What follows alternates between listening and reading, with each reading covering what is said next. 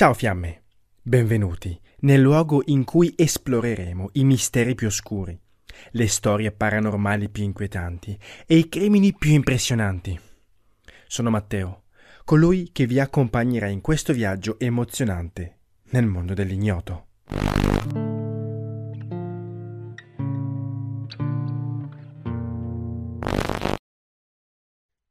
Kyron Richard Horman nacque il 9 settembre 2002 a Portland, in Oregon, dai genitori Kane e Desiree.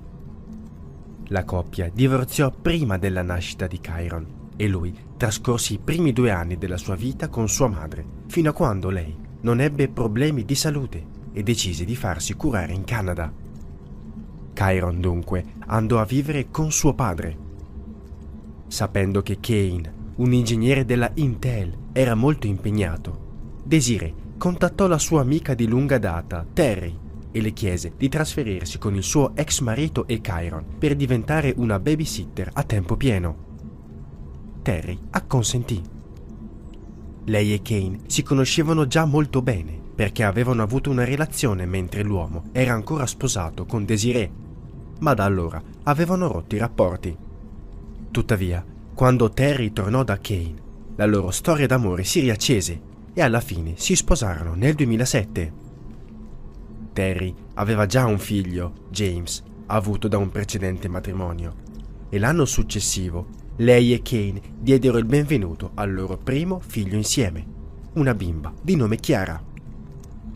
Nel frattempo, Chiron era diventato un bambino brillante ed energico che amava la spiaggia e sognava di diventare un giorno un agente di polizia come il suo nuovo patrigno, Tony Young. Eccelleva a scuola. Frequentava una classe di matematica avanzata e mostrava anche un'attitudine naturale per l'apprendimento della lingua dei segni. Sebbene fosse chiaramente un bambino intelligente, Chiron aveva problemi di memoria e si diceva che a volte non riuscisse a mantenere l'attenzione durante le conversazioni. Secondo Terry, il suo medico credeva che potessero scatenarsi delle mini convulsioni e gli fissò un appuntamento per l'11 giugno 2010. Il 4 giugno fu la giornata della Fiera della Scienza alla scuola di Chiron, la Skyline Elementary. Chiron era entusiasta di andare a scuola e mostrare il suo progetto quel giorno. Quella mattina Terry lo accompagnò. Lasciarono il suo zaino e il suo cappotto in classe e poi andarono ad allestire la sua mostra. Numerosi testimoni videro Chiron, Terry e la piccola Chiara in palestra poco dopo le 8 del mattino. A causa della fiera della scienza, la scuola era aperta a tutti quel giorno e a nessuno era richiesto di registrarsi. Dopo aver guardato le altre mostre della fiera della scienza, Terry e la piccola Chiara lasciarono la scuola intorno alle 8.45. Le lezioni stavano per iniziare e Terry vide Chiron camminare lungo il corridoio verso la sua classe. Lo chiamò prima di andarsene e lui la salutò. Carrie Orman non sarebbe mai stato più visto né sentito. Quel giorno Kane, il papà di Chiron, arrivò a casa dal lavoro alle 14. Un'ora e mezza dopo, Kane, Terry e Chiara andarono alla fermata dell'autobus per aspettare Chiron. L'autobus arrivò alla solita ora ma Chiron non scese. Secondo l'autista, non sarebbe nemmeno salito sull'autobus quel giorno. Terry chiamò immediatamente la scuola e apprese che Chiron non si era mai presentato a lezione ed era stato contrassegnato come assente. Secondo l'insegnante, Terry le disse che Chiron quel giorno aveva un appuntamento dal medico. Terry in seguito lo avrebbe smentito dicendo che in realtà aveva detto che Chiron aveva un appuntamento per il venerdì successivo, anche se vale la pena ricordare che quel giorno l'anno scolastico si sarebbe già concluso e quindi non ci sarebbe stato nessun bisogno di avvisare.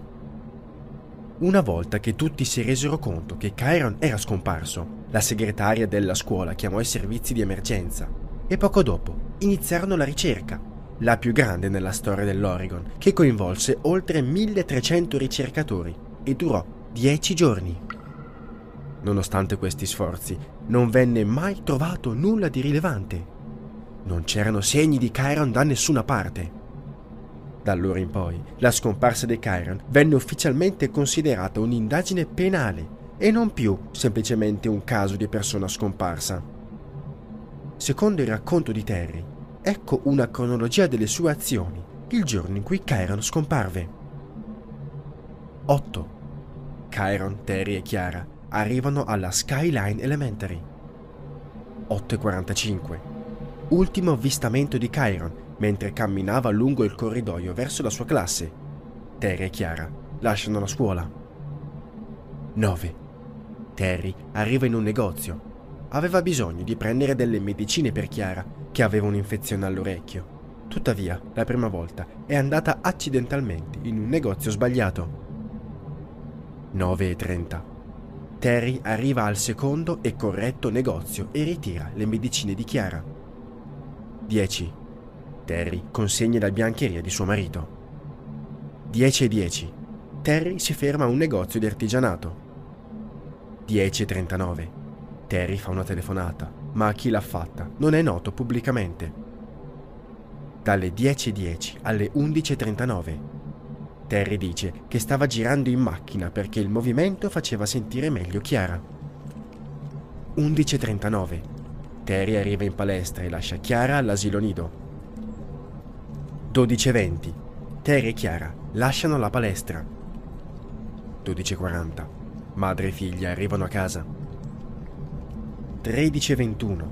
Terry carica le foto sul suo account Facebook dal suo PC, comprese le foto di Chiron che aveva scattato quel giorno alla Fiera della Scienza.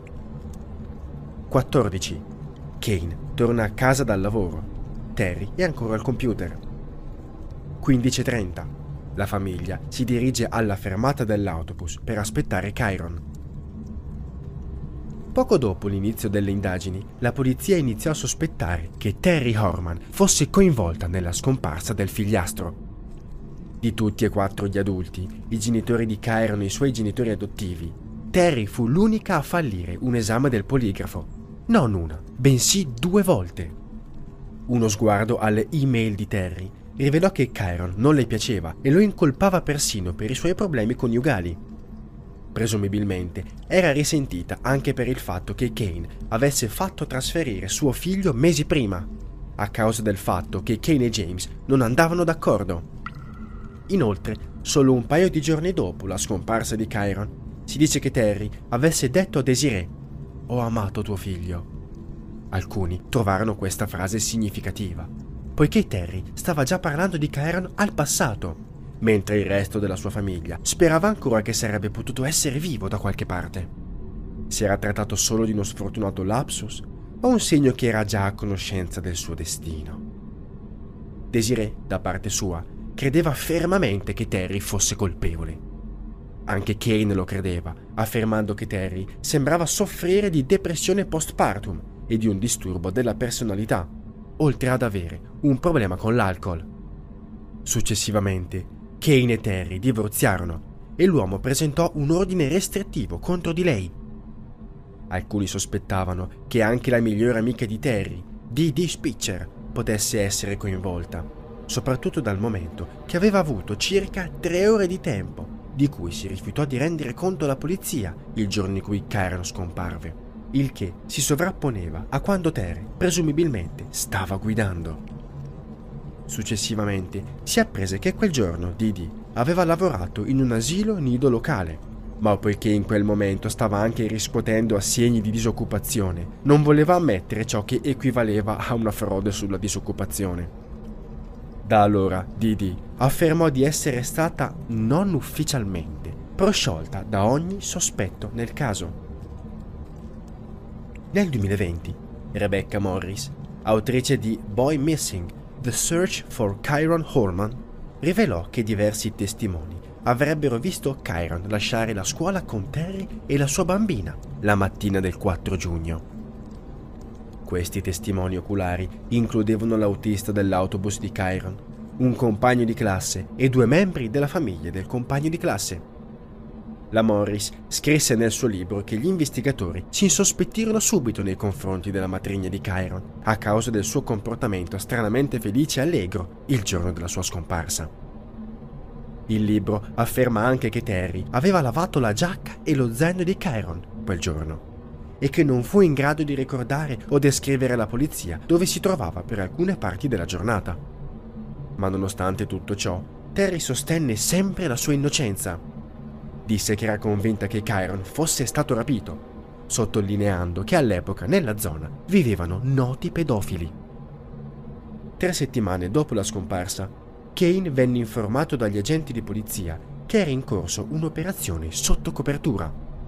La ragione di ciò era che Rodolfo Rudy Sanchez Estrada, un paesaggista che aveva lavorato per la famiglia di Terry, si era fatto avanti per dire che la donna gli aveva ordinato di uccidere suo marito. Presumibilmente, Terry disse a Rudy che Kane spesso portava con sé grandi quantità di denaro e suggerì a Rudy di far sembrare l'omicidio di Kane una rapina e che poteva tenersi tutti i soldi che avrebbe trovato.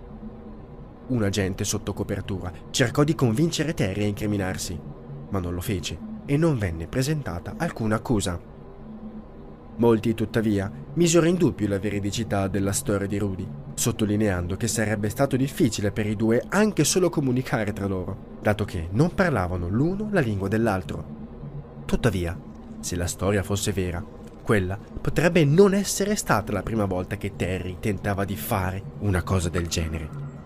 Ree, un ex fidanzato di Terry, si fece avanti per dire che credeva che lei avesse ingaggiato un sicario per ucciderlo nel 1990. Il giorno in questione, i due stavano pranzando nel parco quando furono avvicinati da un uomo che teneva con sé una pistola. Terry si alzò e gridò a Sean: È qui per te! Ma l'uomo, forse perdendo la pazienza, scappò. Sean ruppe con Terry in seguito a questo incidente e si trasferì subito dopo. Negli anni successivi alla scomparsa di Chiron, Terry ebbe nuovamente problemi con la legge, sia per aver guidato un'auto rubata che per aver rubato una pistola alla sua compagna di stanza. Venne anche accusato di violenza domestica nel 2016 dal suo compagno di allora.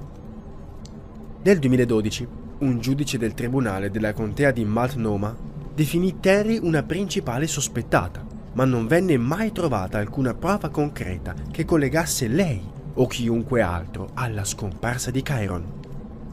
L'ufficio dello sceriffo dichiarò di aver ricevuto oltre 4.000 segnalazioni della scomparsa di Chiron nel 2010.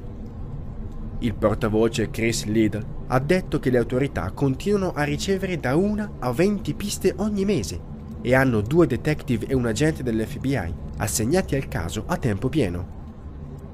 Durante le indagini, gli agenti hanno condotto l'analisi del DNA sullo spazzolino da denti di Chiron e hanno caricato le sue impronte dentali e le radiografie nel database nazionale delle persone scomparse e non identificate, sperando in una corrispondenza con una delle migliaia di vittime non identificate in tutto il paese. La polizia ha anche continuato a rilasciare foto di Chiron invecchiato digitalmente Nonostante questi sforzi, non sono stati annunciati ulteriori sviluppi nel caso. Tuttavia, la sua famiglia non ha rinunciato alla speranza che possa essere ancora là fuori da qualche parte. Durante una conferenza stampa, Desiree ha parlato del dolore che ancora prova. Ad oggi, questo caso è ancora aperto e la polizia è pronta a indagare su nuovi fatti e prove, qualora dovessero emergere.